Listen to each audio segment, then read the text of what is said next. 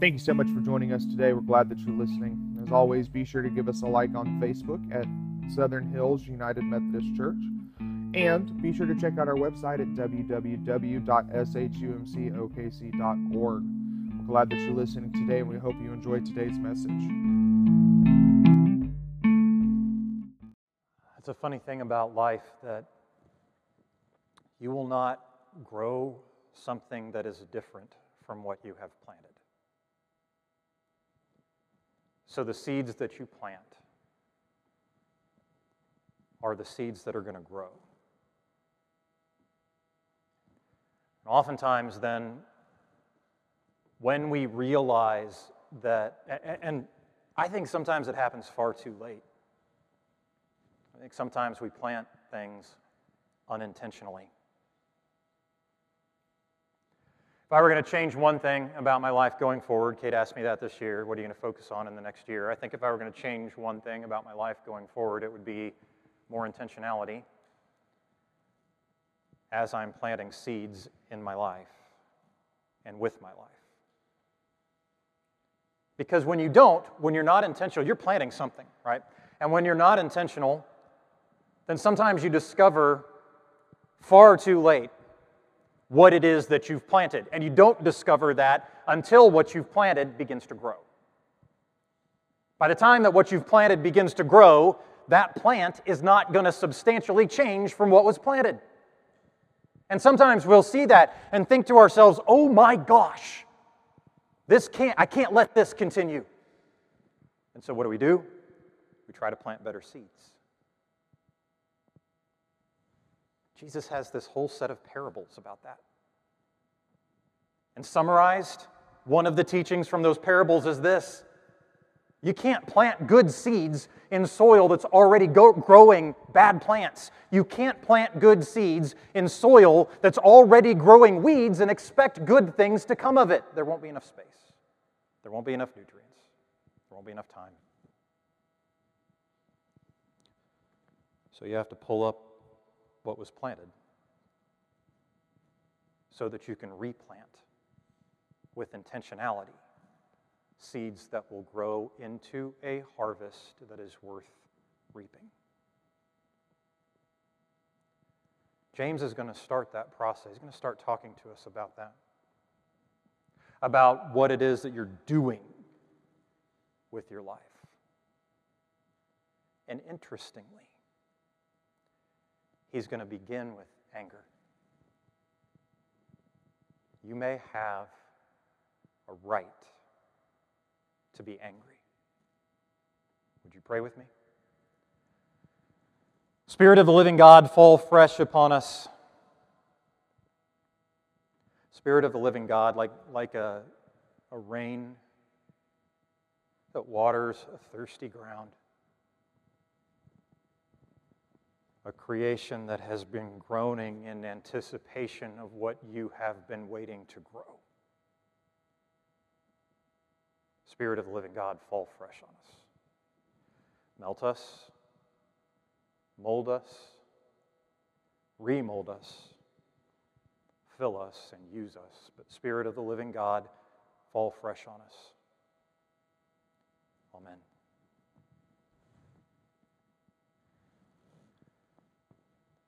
You may have a right to be angry. I'm as ashamed of this as anything else that I've ever done. Happened early in my uh, career in ministry. I was a young minister, I was a young man at that point. I'll be starting my third decade of ministry soon. That's hard for me to even wrap my mind around. As is how much the landscape of the world, the country, the culture that we live in, and the climate of ministry, it's hard for me to wrap my mind sometimes around how much that changed over the course of the last few decades. I was early, it was early in my ministry. I was a young man at the time. I didn't have uh, a lot of life experience, but I thought I did. And I was, Kate and I were appointed to a church in a very small town. And I had been uh, tasked that day with going to visit somebody who's in the hospital. And I was thinking about this. I'd kind of structured my day around it. I don't know if you've ever lived in a small town before. but the rhythms of life are different. I, I grew up uh, in a large city, suburban area in a large city. I live in a city now, and I love the city that I live in. But Kate and I have also been really fortunate to live in a number of small towns. Small towns that range from 2,000 people to six or 7,000 people. I've joked before about how those towns had 23 churches in them. Uh, this town in particular, 2,000 people, 23 churches. Uh, it's not a lot of people to divide between those churches, but the rhythms of life were different. I lived across the street diagonally from my church, and I lived on Church Row. All of the, the four biggest churches were right on that row. The Pentecostal church was right across the street from my house. I was good friends with Jeremy, who's still a pastor there. I could literally leave to go to church. If I had a meeting or something going on that night, I didn't measure my commute in anything other than seconds. It took me 30 seconds if it was raining to get across the street. But the hospital was pretty far away. And so, uh, typically, where we were at the time, people would go to a hospital either here in Oklahoma City or they would go to one in Tulsa. We were right about halfway between them, so people would go to different places. And so, this day in particular, I was driving to Tulsa to go visit somebody who was going to be having surgery that day. And I had structured my whole day around this because it was a trip to get to Tulsa, visit somebody in the hospital, and then get back. And so I'd been driving and I'd been thinking. I had a friend once, um, passed away recently, he was the, probably the most effective small town United Methodist pastor I've ever met in my whole life.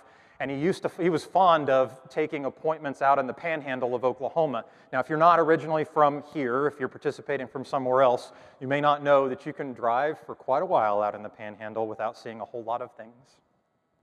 And so he was fond of uh, making trips between his two and three point charges. That means he'd be appointed to two or three, sometimes four churches at the same time. So he'd do a lot of driving between those churches. And he was fond of saying, Matt, whatever you do, make sure that you don't waste your windshield time. Never waste your windshield time. It's a great time to spend with God. I don't know what your commute looks like because sometimes here and in other cities, especially growing cities, you can not have to drive very far, but it takes a very long time to get there, right? Don't waste your windshield time. So I didn't want to waste my windshield time. I was spending I was having a great conversation with God, talking about all of the good and holy and righteous things by the time I pulled into Tulsa, where traffic is just unrealistically awful. Traffic in especially um, South Tulsa, just really hard to get around in. We used to live there. And so I'm sitting there, right, at a stoplight. Now, one thing that we have in common no matter where you are from in Oklahoma, we share this, this ridiculous impatience for people at stop lines, at stop, side, stop signs, excuse me, and stoplights. We'll do a couple of things that I haven't seen anywhere else. One is that if you're the first person, and everybody here knows why we do this, right? Nobody else in the world does, but we all do. If you're the first person to reach the stoplight, you're gonna stop like 40 feet back from the stoplight right? You're going to stop so far back from the stoplight because you're worried about people cutting corners. It took me a long time to realize that in, here in Oklahoma, and, and I love living here, we don't have an ability to turn to the left. Like we kind of drive straight across the turn lane in order to get to the other lane that we're going. And so we've all learned from that, so we stop super far back from the stoplights, right? The other thing that we share in common is this ridiculous impatience for people who don't notice that the light has changed in front of us. And so somebody will start, start honking incessantly so that the person in front of them will go. Now, it doesn't matter who you are or how distracted you were on your phone when the light turned green and you should have seen it, but you didn't, so you're making everybody wait and they honk at you. You're going to get mad at them when they start honking at you, right? Because they should have more patience, even if you just honked at somebody at the light back before the one you just stopped at. So there I am, right? I'm sitting there, just like a good Oklahoman. I'm 40 feet back from the stoplight, making sure there's plenty of room. The light changes. I'm playing around on my phone, not seeing that anything has happened, and somebody behind me honks.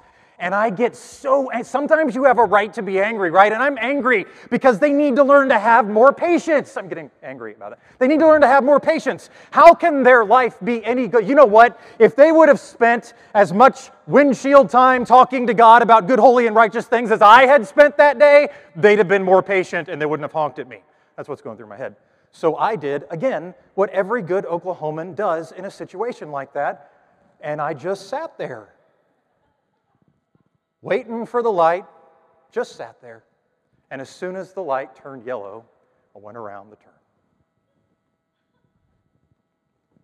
Wasn't far after that, because I got stuck at another light, that this person um, sped around me, doing some version of sign language that as a pastor I don't understand or know.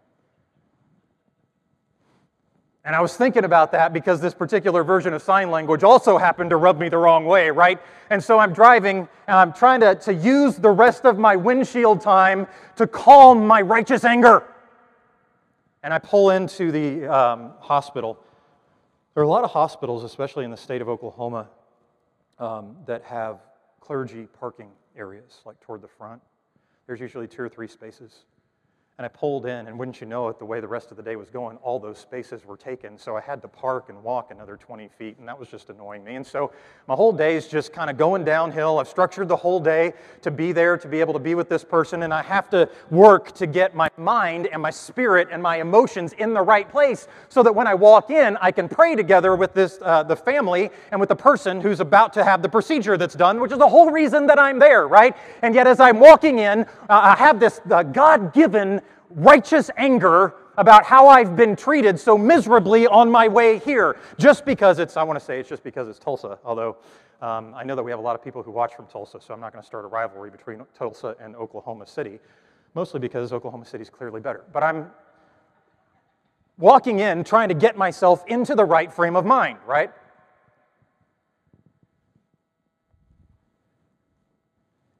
And I, I pass the person that I had um, had behind me at the stoplight where I sat there, you know, and then they did the sign language. That same, I see him right there. And so, you know, I did again what any good Christian does and acts like, acted like I didn't see him, right? didn't see him. Maybe they didn't, but I could hear them talking to the person at the front desk, trying desperately to find uh, one particular room. And as they found the, the number of the room and took off running down the hallway. I mean, running, like running down the hallway.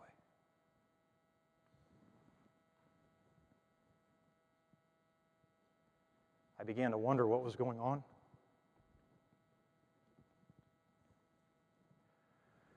Wasn't a big hospital, and so I found where I was going. And I, I uh, convinced that the Holy Spirit works things out in ways that I'm never going to be able to fully understand. So I end up on the way to where I'm going, walking right past the room that this person was trying to get to.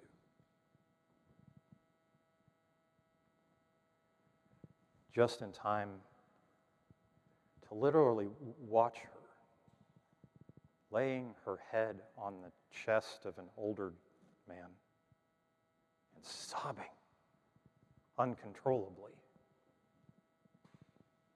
while somebody else said to her, You just barely made it.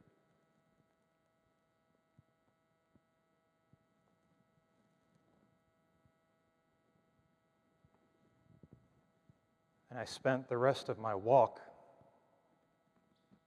wondering two things.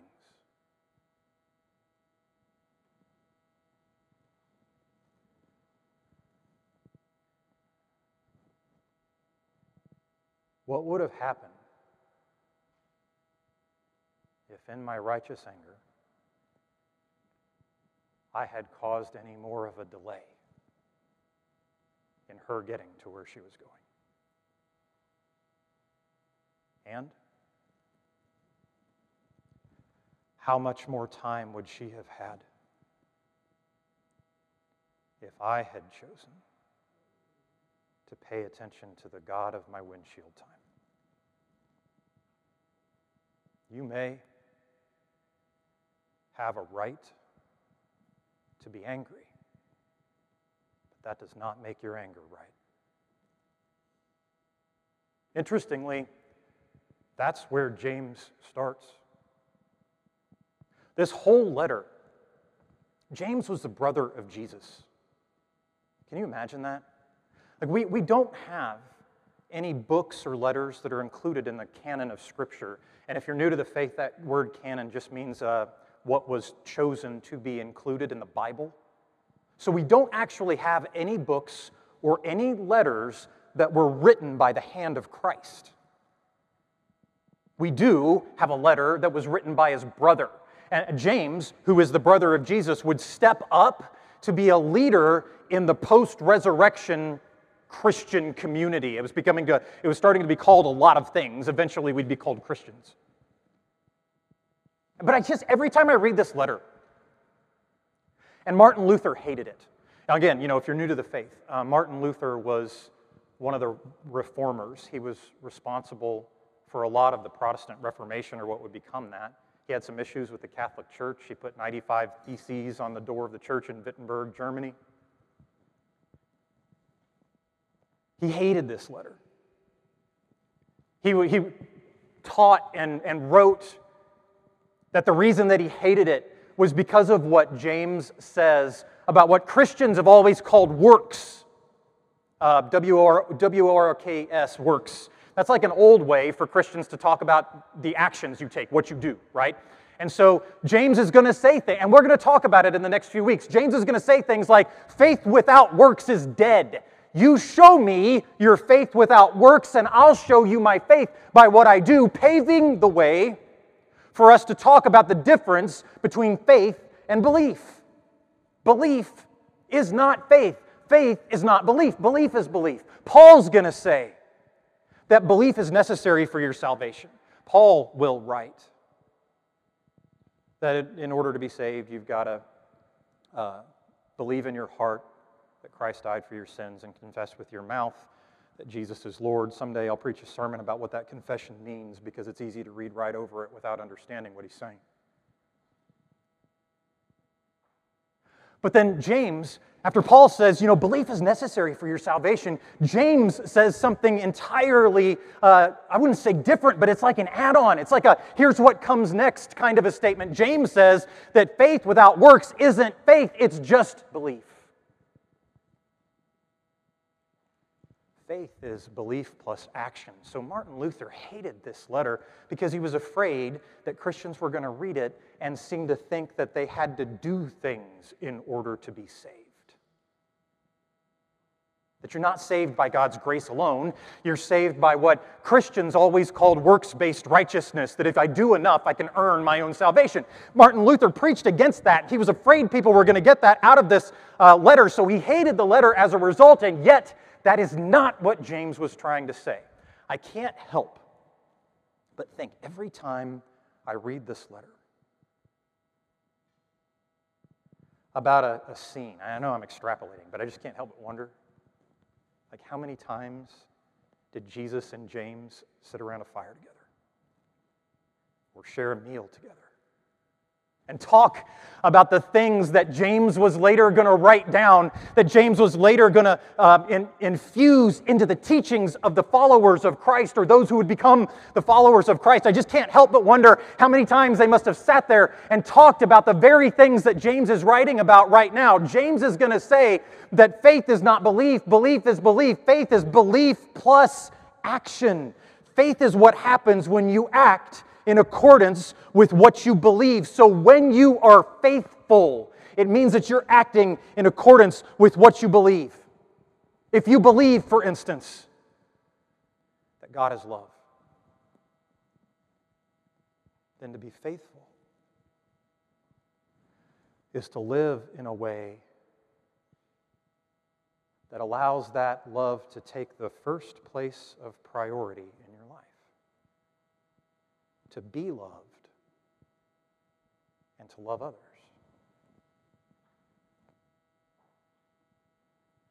Faith without works is dead. Interestingly, though, while James is going to talk about all of that, he starts in a place that the first time I read this kind of confused me. Because instead of uh, seeking heart, and he'll do that, he says in the first chapter, he starts to connect works with faith. That it's an important part of who you are, that while belief may be necessary for salvation, listen to this faith is necessary for redemption.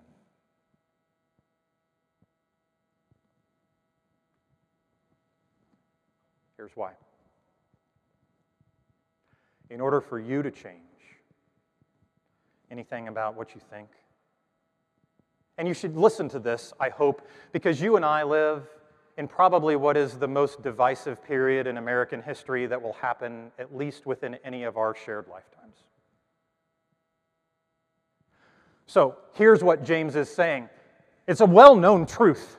I mean, you can Google this if you want. People, people rarely change what they believe as a result of intellectualism. People rarely change what they believe because you have made such a great argument. And they may assent to it, they may disagree with you, but understand that your argument is well presented. A, a well presented argument is an important thing. Intellectualism is an important thing, but rarely just because a person understands something does that mean that they'll change their life and behavior accordingly. The head, your head has to be connected to your heart in order for change to happen. And Jesus knew that, which is why Jesus preaches and teaches the way that he does. I've sat through preaching courses and public speaking courses uh, for, for a long time. My doctorate is in preaching and leadership. In those courses, we are always encouraged to follow some version of uh, what is normally called the persuasive method of public speaking, designed to persuade people to think something. And it's usually, especially in those kind of contexts, presented in kind of an academic way. If I can present a really good argument, with either ethos or pathos or logos, if I can present a good argument that either makes you identify with me or seeks to convince you that what I'm saying is right and that you should believe me because I have credibility, which is what all those things meant, then you'll believe what I say. But Jesus knew that something else was necessary, that your head has to be connected to your heart. And so he taught in stories because stories communicate truth more effectively than any other form of communication between humans. So he taught in story. Sometimes he doesn't, almost all the time he does. Because stories connect your head to your heart. That's why Aesop's fables are so powerful. I could tell you the story of the tortoise and the hare, and you automatically know what the lesson is without me having to explain it to you because stories communicate truth. In order for you to change, your head has to be connected to your heart in order for the world around you to be redeemed, your heart has to be connected to your hands and feet. That's what James is saying. Redemption is an interesting concept in the Bible.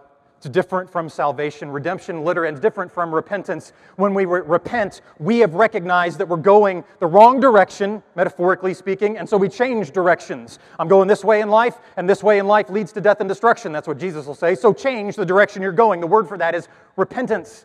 Repentance and salvation are not the same thing, although repentance is almost always something that is a part of salvation. But redemption is different. Redemption is what happens when you find yourself in a place that's unhealthy and can't get yourself out of it, so someone comes in to redeem you. In every concept in which redemption is used in the scriptures, largely in the Old Testament, it is the one who has the authority and the power and the resources who goes to redeem, which is what the word means to bring back, think to uh, save.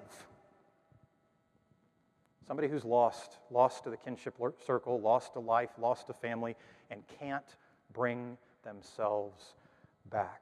God's favorite method of redeeming the world around you is through changed hearts that are connected to hands and feet. In order for you to change, your head has to be connected to your heart. But the redemption of the world almost always happens because of what God is doing through changed hearts that are connected to hands and feet. This is why James starts with anger. Because just like the story I told you, listen to this your anger very often produces something far worse than what you were angry about.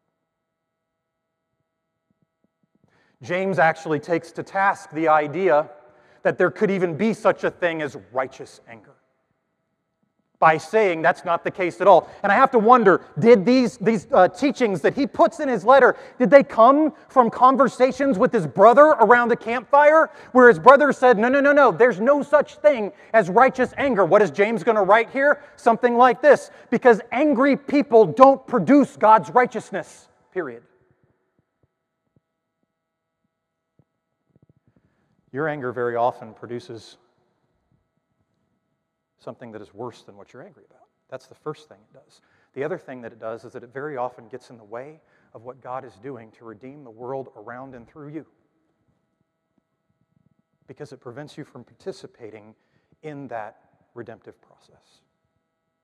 So, what does James say? If you want to start somewhere, stop being angry. How do you do that, James? He had to know we were going to ask, you know, ask that question. And I have to think maybe that came from a conversation around a dinner table one night. Jesus, how are we, how do I, where do they start? How do you not, how do you choose not to be angry? Here's what James, the brother of Jesus, is going to say. Be quick to listen and slow to speak, and then you will be slow to anger.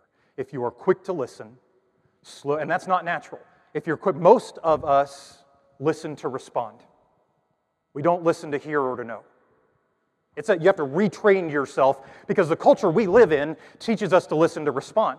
You're going to have to retrain yourself to listen to hear so that you'll know, and I mean know relationally, not in a way that allows you to possess knowledge. You're going to have to retrain yourself to hear so that you'll better know the person that you're hearing. So, what does James say? Be quick to listen, slow to speak, and then you'll be slow to become angry. How do we translate that to make it a little bit easier to understand in the time period we live in? Shut your mouth and your ears will open.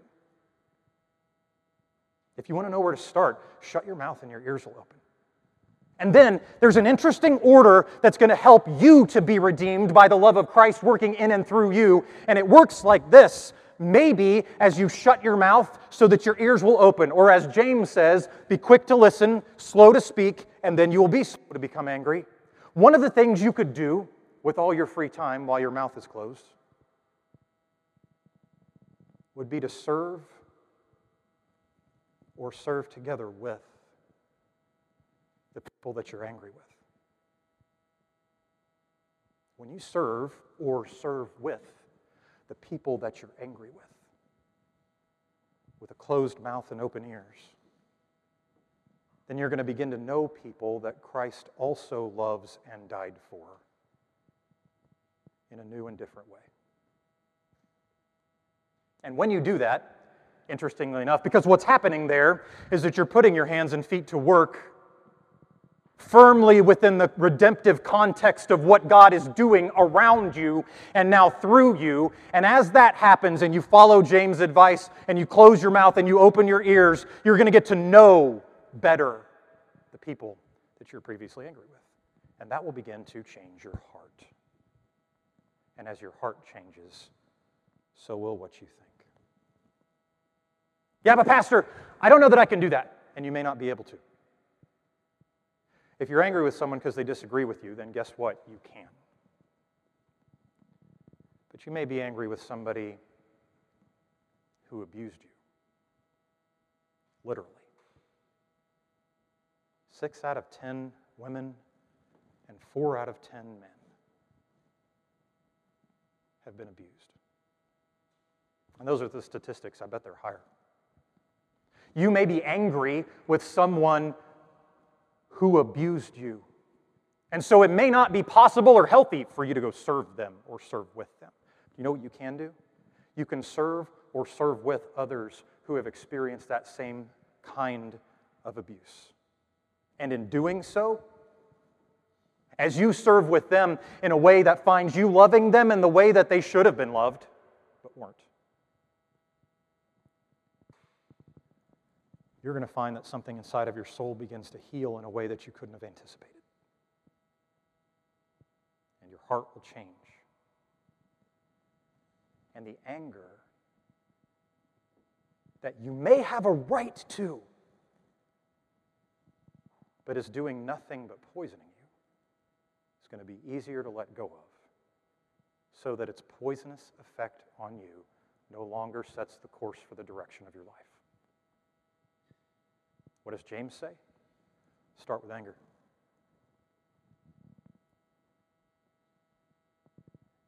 Be quick to listen, slow to speak, and slow to become angry. And when you are, you're going to find that your head will connect to your heart. And your heart will connect to your hands and your feet. And through you, as well as in you, God will redeem the world around you. Let's pray.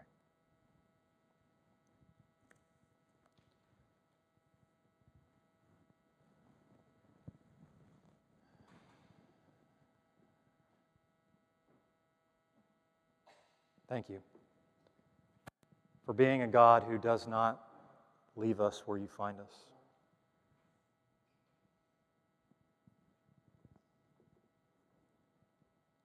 Thank you for helping us to understand between the difference between having a right to be angry and whether or not our anger is right. As we continue, God, to step into what it means to let go of something that is very likely causing something worse in our lives. I want to lift up those who are struggling with what it would mean to let go of that. With the fear that comes from wondering what will happen if they let go of an anger that they've been holding on to. I pray God for courage, but I also pray for peace and in that circumstance for a peace that passes understanding. So that something that is continuing to hurt can, by your love, begin to be healed. As we ask in your name. Amen.